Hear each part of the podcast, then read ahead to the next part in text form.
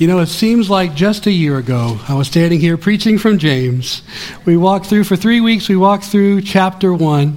So we're going to pick up where we left off. We're in James chapter two, and I wanted to give you a little bit of, of reminder.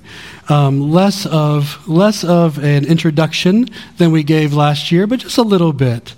So, who is James? James is a half brother of Jesus Christ, and we actually meet him in the Gospel of John as one of his brothers who doesn't believe in him, who says, Why don't you go to the festival, Jesus, and why don't you go do some miracles? Then people will believe in you. And the Bible says in that point, For his brothers did not believe in him. Something happened in between that account and this letter that is being written. And that something is that James encountered the resurrected Jesus Christ so James became the pastor at the church at Jerusalem. He even got the nickname James the Just. He's the pastor of this church. And um, we, we learned last year that the, the book from James, the letter from James, it parallels uh, Proverbs 1 through 9, it also parallels the Sermon on the Mount, which is Matthew 5 through 7. We see so much application and we see so much biblical wisdom, how to live out the Christian life, which is why we've entitled this series Faith in Action following Jesus in real life. So when I first heard this letter being preached, I was not a Christian just yet. I had been asked to play at a church downtown, Shiloh Metropolitan Baptist Church, asked to play in the orchestra. I was a cultural, very legalistic Christian who didn't know anything about the gospel. And I remember the, the book that was being preached over the weeks where the Lord got a hold of my heart, where I learned about being saved by grace through faith in Christ alone, to the glory of God alone. The pastor was preaching through James. So it's, it's had a soft spot in my heart for all of these years, over 20 years now. And I'm thankful for the opportunity to share this wisdom uh, from the Word of God with with my dear church family today. Our text in a nutshell is this It's evil to judge people based on appearances. God looks at the heart, and so should we to the best of our abilities. It's easy to dismiss our tendency to play favorites. We must be careful to love our neighbors as ourselves. Loving others is a primary way we show our love for Jesus Christ. So in John 13, Jesus says to his disciples, A new commandment I give to you, that you would love one another. And by this, all people would know that you're my disciples, that you have love for one another. And this is the heart of what we will read today in our text. But before we do, I want to lay down why there's a problem that James is going to give us in chapter 2. Uh, some of you may have seen this before. So, a church had created the perfect church member that they were looking to reach many, many years ago after polling the, the community that they were planting in. And this guy right here was named Saddleback Sam. And this is, this is the guy. This is the guy we're trying to reach, right? They went so far as to say we should make a cardboard cutout of Saddleback Sam. We should put him in the lobby. That way, when people come, they will kind of resonate and say, oh, that guy's like me. I need to go here. Do you see a problem with that, however? because if I walk in the lobby and I think to myself, wow, I'm nothing like Saddleback Sam, maybe I need to go elsewhere. Maybe I'm not welcome here, right? This is exactly what James is getting at in our text today. So let's read our text together. We are in James chapter 2, verses 1 through 13. I'll read for us. My brothers, show no partiality as you hold the faith in our Lord Jesus Christ, the Lord of glory. For if a man wearing a gold ring and fine clothing comes into your assembly, and a poor man in shabby clothing also comes in, and if you pay attention to the one who wears the fine clothing and say, You sit here in a good place, while you say to the poor man, You stand over there, or sit down at my feet, have you not then made distinctions among yourselves, and become judges with evil thoughts? Listen, my beloved brothers, has not God chosen those who are poor in the world to be rich in faith and heirs of the kingdom, which he has promised to those who love him? But you have dishonored the poor man. Are not the rich ones the ones who oppress you and the ones who drag you into court? Are they not the ones who blaspheme the honorable name by which you were called? If you really fulfill the royal law according to the scripture, you shall love your neighbor as yourself, you're doing well. But if you show partiality, you're committing sin and are convicted by the law as transgressors. For whoever keeps the law but fails in one point has become guilty of all of it. For he who said, Do not commit adultery, also said, Do not murder. If you do not commit adultery, but you do murder, you've become a transgressor of the law. So speak and so act as those who are to be judged under the law of liberty. For judgment is, for judgment is without mercy to one who has shown no mercy. Mercy triumphs over judgment. And I've got four points to share with you this morning, and they are these. One is don't play favorites. Two is God looks at the heart. Three is really, He looks at the heart. And four is the takeaway that we'll spend a little bit of time at the end. So here's our first point, and it's don't play favorites. My brothers, show no partiality as you hold the faith in our Lord Jesus Christ, the Lord of glory. Do you ever wonder why we have the tendency to play favorites in a group of people? Like, what's going on in a heart that we would want to exalt some over others, right? To, to just pre decide when we see somebody that this person represents this to me, and this other person represents all of these things. And think about it how naturally it comes, right? Children sitting on a school bus, right? A kid gets on the bus, says, I'm going to sit here. Oh, sorry, seat's taken.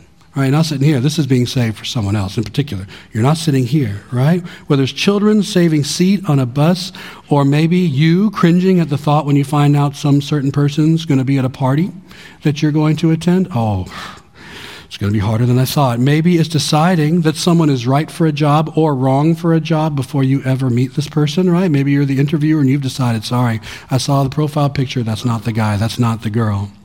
James has just told us what it looks like to serve Jesus, right? So he's he's not coming into this this next passage uh, in a vacuum, right? So I ended last year. The third sermon was based on true religion, which is just look back a couple of lines in chapter one. It ends this way: James chapter 1, 26 through 27. It says, "If anyone thinks he is religious."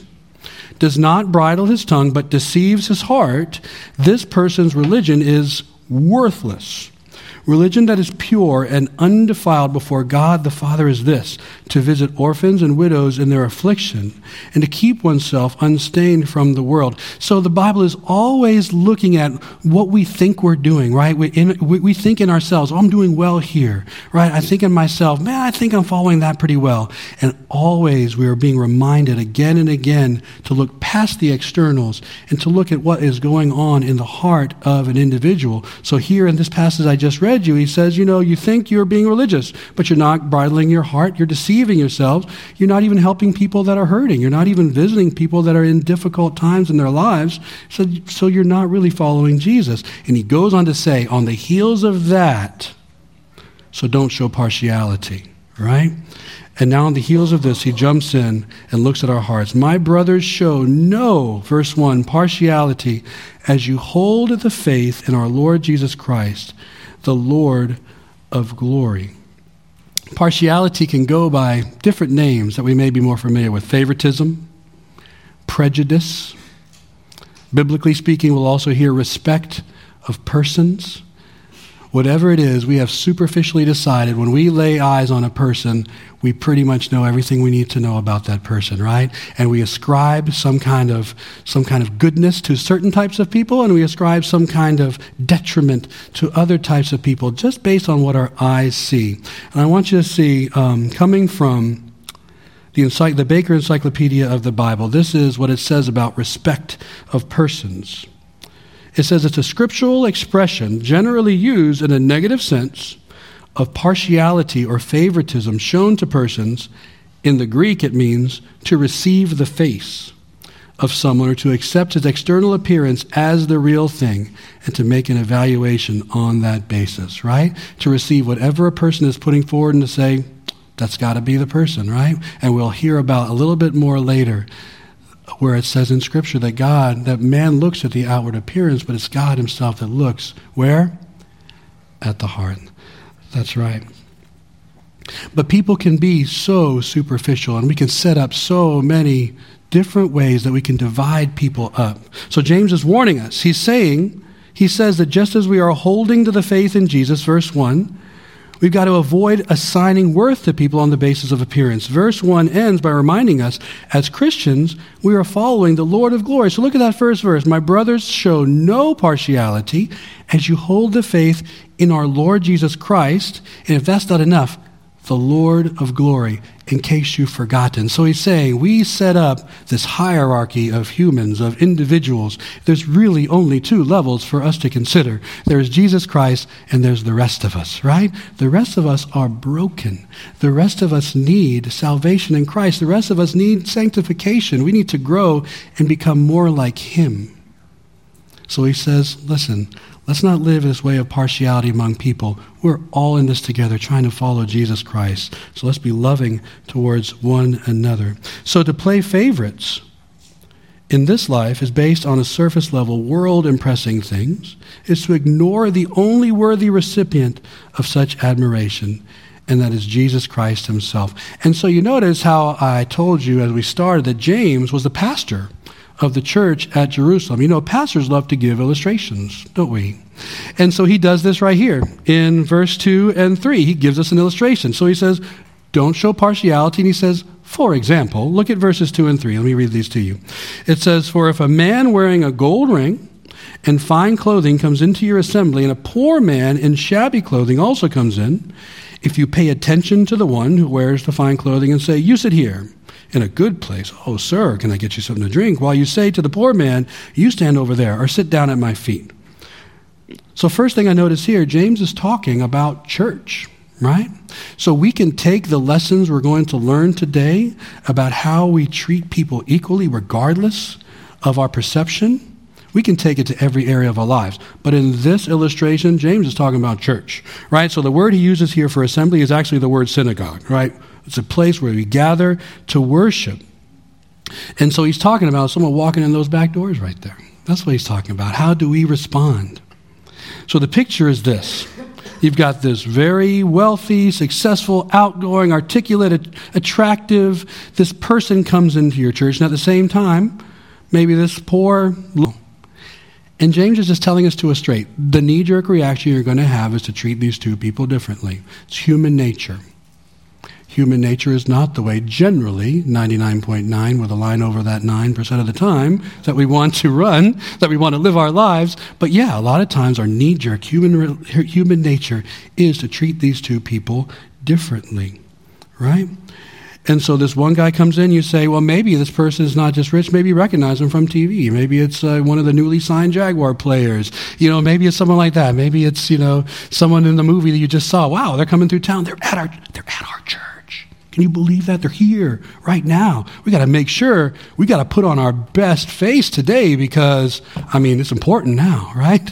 But we have another person who walks in that maybe we know, couldn't recognize for any reason, or maybe we recognize for a negative reason, right? And we say, well, I mean, things can go wrong today. I guess it doesn't really matter all that much. It's human nature and it's terrible. And he's saying to us, not only is it not the best, not only is it not the best practice of behavior in this world, he actually says it's sin, it's evil.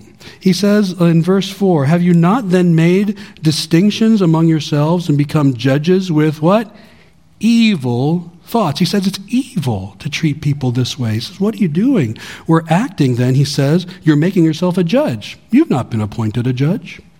You're acting as a judge. So, what we're really doing, if we affirm that the only person in this world that can divide people up by his standard is the Lord, pridefully we're making ourselves little gods, aren't we? Saying, you know, I'm going to decide the worth of this person based on what I perceive in my brilliant mind. So partiality is not simply a bad thing, it's sin. It's sin against a holy God. And I want you to think about this for a minute. Have you ever been on one side or the other of favoritism?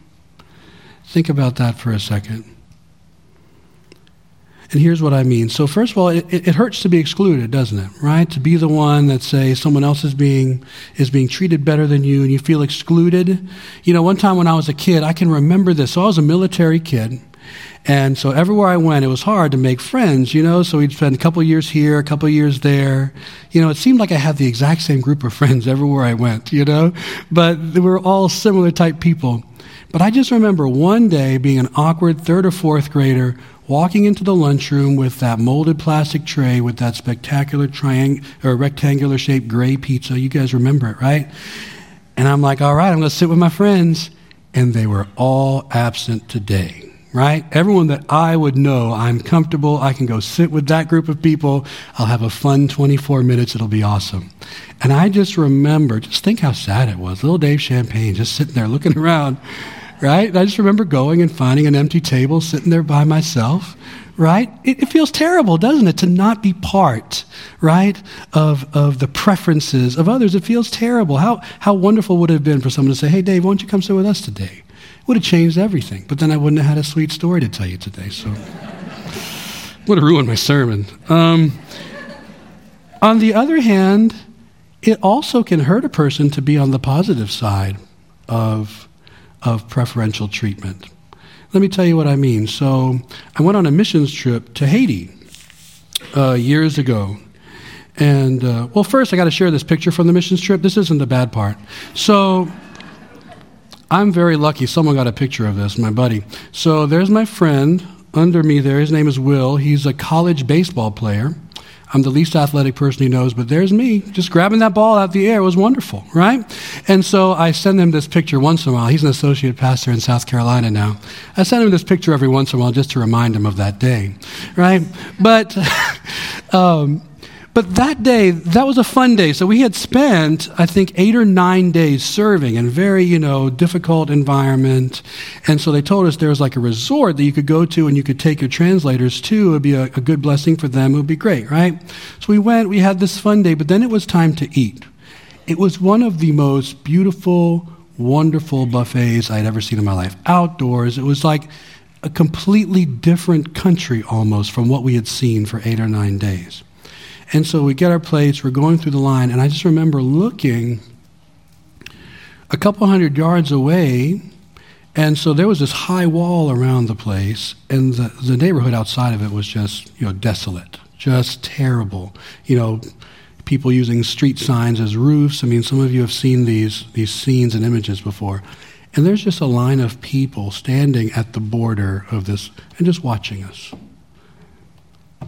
And, and it broke my heart. And, and so there you are on the positive side of the preferential treatment, but it's not a good place to be, right? If you're the kind of person that shows preferences in groups of people, just know it hurts everybody, right? It doesn't just hurt the one that's not being preferred. Another example, right? So for some strange reason, some grandparents seem to think that it's just okay to favor a, a certain grandchild.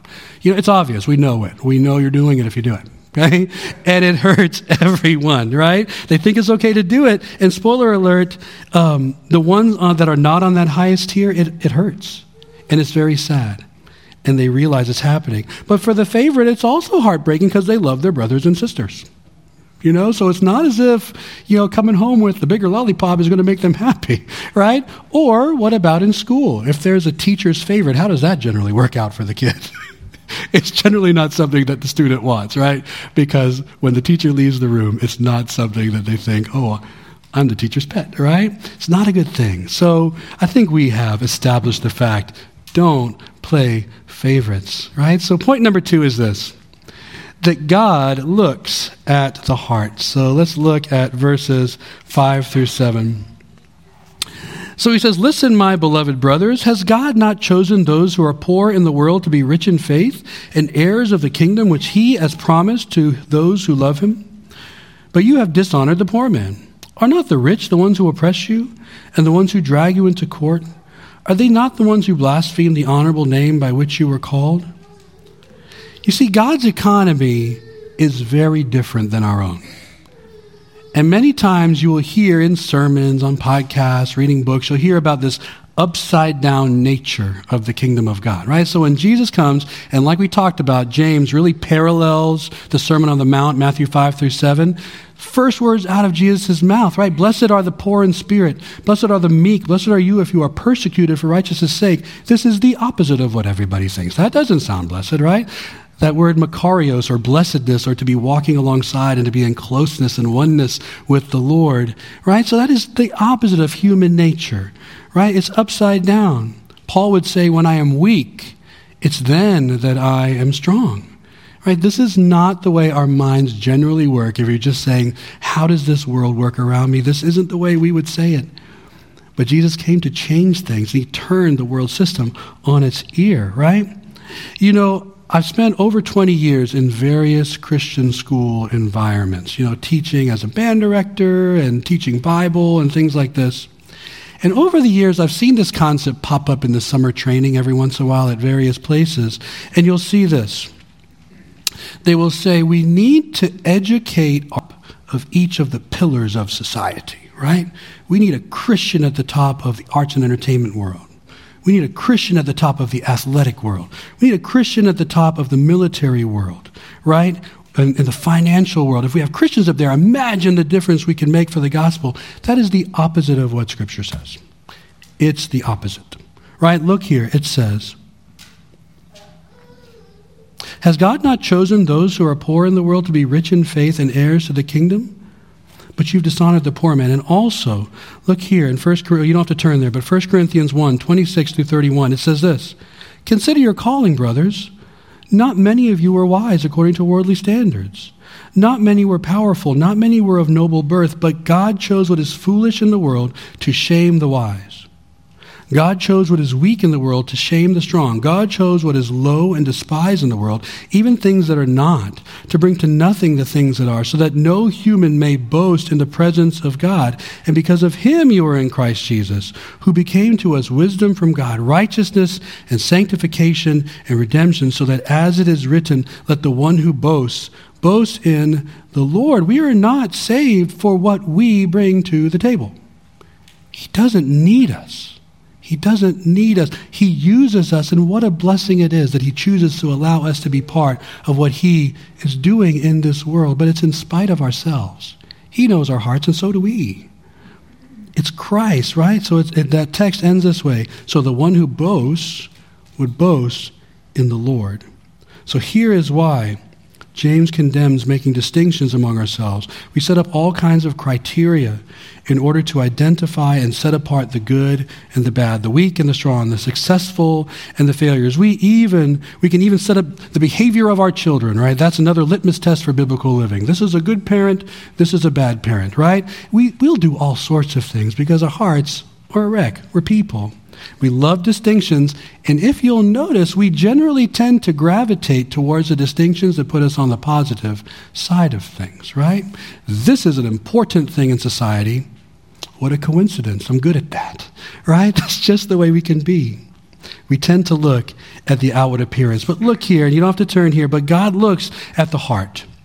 In 1 Samuel 16, Samuel goes to Jesse to look at his sons so he can anoint the next king of Israel. In true human fashion, he sees the firstborn, Eliab, and he thought, Surely the Lord's anointed is before me, right? So, in other words, he's saying, This guy looks like a king. And not only him, if it's not him, there's a lot of other ones here too. You know, there's a lot of guys to choose from that have, have a very kingly look. So, judging someone based on the looks, it's not a new thing, you notice. They did the same thing with Saul, right? The first king of Israel, a man who stood, the Bible says, head and shoulders above everyone around him. Now, that's a leader. Now, that's the kind of guy we need. And even as they were waiting for the Messiah, the Jewish people were waiting for a warrior. They were waiting for one who would come and to conquer. That lesson it's never learned in our hearts. We have such an idea of what it takes to be a leader in this world, what it takes to be someone to represent the Lord in this world. But look at this picture of Jesus himself from Isaiah 53. It says, He had no form or majesty that we should look at him, and no beauty that we should desire him. He was despised and rejected by men, a man of sorrows and acquainted with grief. And as one from whom men hide their faces, he was despised, and we esteemed him not. So you say, even having learned the lesson of Saul, even having learned the lesson of uh, at uh, Samuel learning the lesson at Jesse's house, looking at all these sons that turns out being David, right? We just have so much trouble getting it through our head that that's not what the Lord looks at, right? I am very thankful that Sunrise Community Church doesn't look at the outward appearance when choosing their pastors, right? I mean, you know, I do the youth here, I do the worship here. Worship pastors and youth pastors are generally pretty cool. Like if you look around town, right? And I'm just saying, I don't even own one check shirt. I don't play the guitar, and let's just say skinny jeans like are not an option for me right? Right? So praise the Lord. So jokes aside, however, there is this. Um, there's this expected look in ministry, isn't there? So many of the largest ministries, when you turn on your TV and you go to those top channels on the non cable channels, everyone preaching is just so like they look like television stars and such expensive clothing, and we just don't get it, right? We just don't get it. So this is a wake up call. So let's look at verses 6 and 7. It goes on. But you have dishonored the poor man. Are not the rich the ones who oppress you and the ones who drag you into court? Are they not the ones who blaspheme the honorable name by which you were called? So this is indeed a wake up call. And James says, Your poor treatment of the poor man has ignored the fact he's made in the image of God. You dishonored someone who came into the building to worship the Lord Jesus Christ just because you didn't like his clothes. And it's not that the treatment of the successful guy is bad. It just should be normative.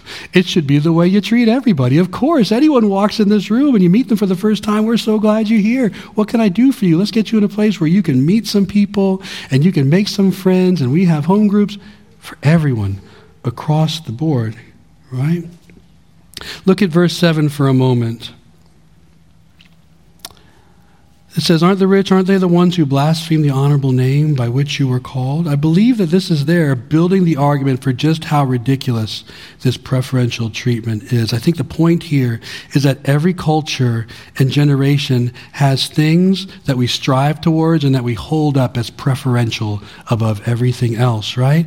And in America, in the church, just think for a second.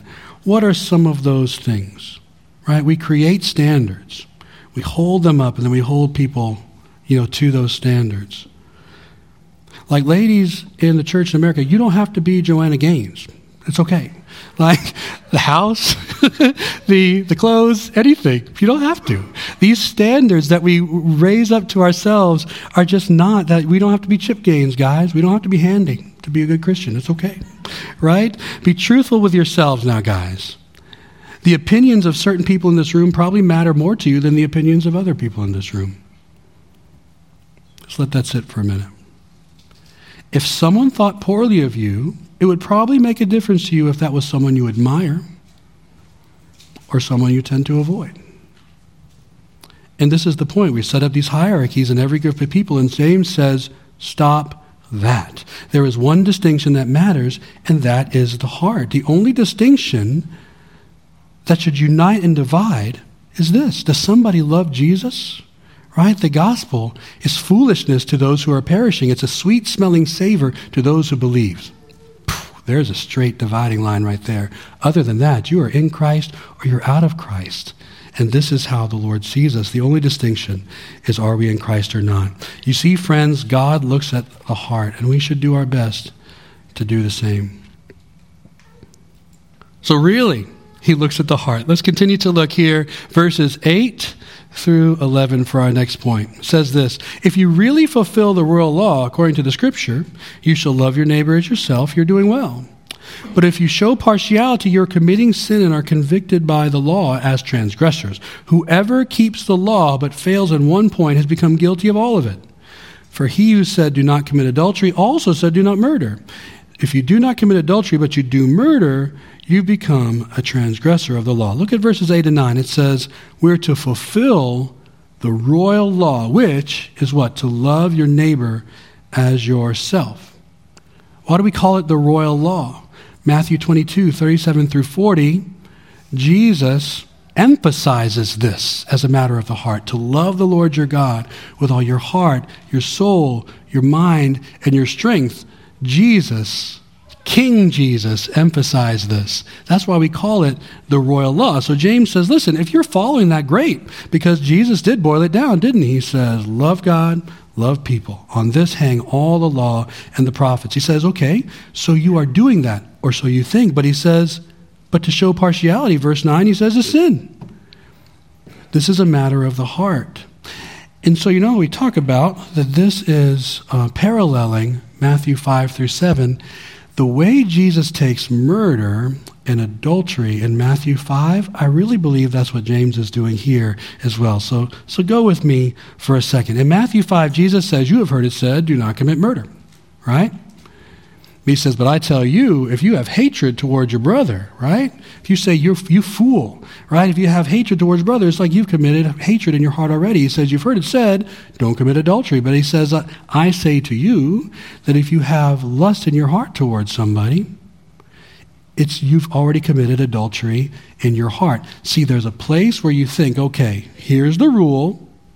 I think I'm following it pretty well. And Jesus comes along and says, no, no, no, no, no, no. Externals are great and necessary. However, I'm looking at your heart, right? So we go on to look here. So let's look at the progression here now. Verses 8, 9, 10, and 11. It says, If you fulfill the royal law according to the scripture, you shall love your neighbor as yourself. You're doing well. Okay. I don't murder. I don't commit adultery. I'm loving people just fine.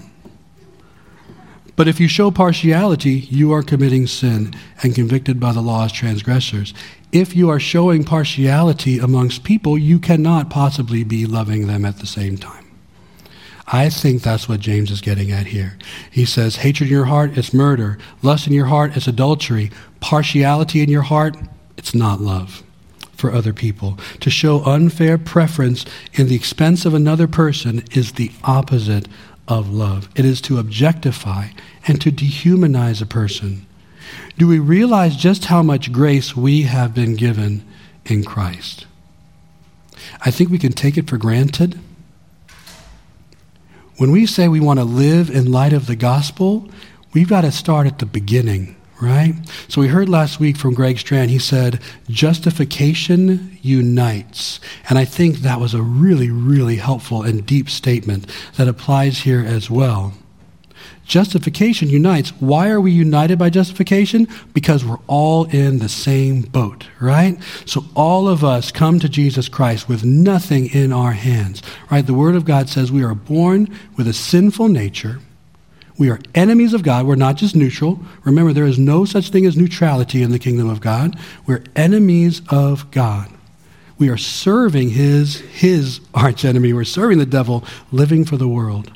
But God, being rich in mercy because of the great love with which he loved us, right? Jesus Christ came and lived a perfect life that you and I could never live, died a death on the cross that you and I deserve to die and three days later rose again, conquering sin and death and the grave.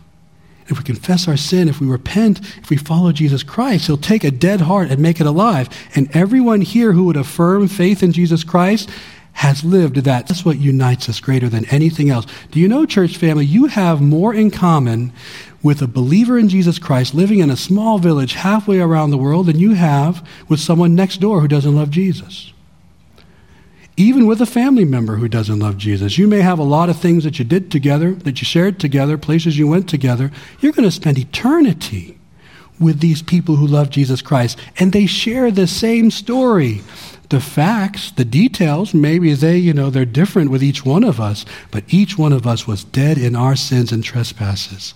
And Jesus Christ came along and he rescued us from ourselves, from our own sin, from the wrath of God, having satisfied it with his own perfect life and death on the cross. And when he woke you up and he told you it was all true and you became a believer in Christ, you joined a family, not just of the people who love him on this earth right now, but for all of time, the people who have put their trust in Jesus Christ and trusted in the Savior. That's what we have in common. And so the superficial things that we would look around and see, personality wise and clothing wise and socioeconomic differences or whatever it is, or languages or culture or whatever, they're nothing compared to the unity that we have in Jesus Christ. Amen? Let's look at the takeaway. So it says in verses 12 and 13 So speak and so act as those who are to be judged under the law of liberty. For judgment is without mercy to one who has shown no mercy. Mercy triumphs over judgment. So, a couple of things to take away uh, from these final verses in light of what we've learned today. So live as people who are forgiven. Live as people who have passed from death to life. Live as people who had hearts that were stone, and now those hearts are flesh. Be kind to one another, tender hearted, forgiving one another as God in Christ forgave you. And let the word of Christ dwell in you richly, teaching and admonishing one another in all wisdom, singing psalms and hymns and spiritual songs with thankfulness in your hearts to God. And everything you do, do it heartily as unto the Lord. We want to honor Jesus in every relationship that you have. By this, they'll know that you're my disciples, that you have love for one another. And if you are dealing with some rooted, deep rooted partiality, prejudice, respect of persons that you just can't let go, you need to run to Jesus with that. You need to repent, right?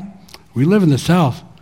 There are people who just say, you know, I was just raised that way. Well, that part of your upbringing was wrong and it was sinful, and you need to repent. That's what the cross is for. Jesus saves you, then he changes you. And that's one of the areas you're going to need to change, right? Jesus Christ is the standard. And just remember, if you're in Christ this morning, you're accepted and you are loved. And if you want to know Jesus Christ, I'll be up here at the end of the service today. We'll have people who would love to talk to you about what it means to be in Christ and to live a life of worship towards Him. Let's pray. And Lord God, you are good. And we thank you that you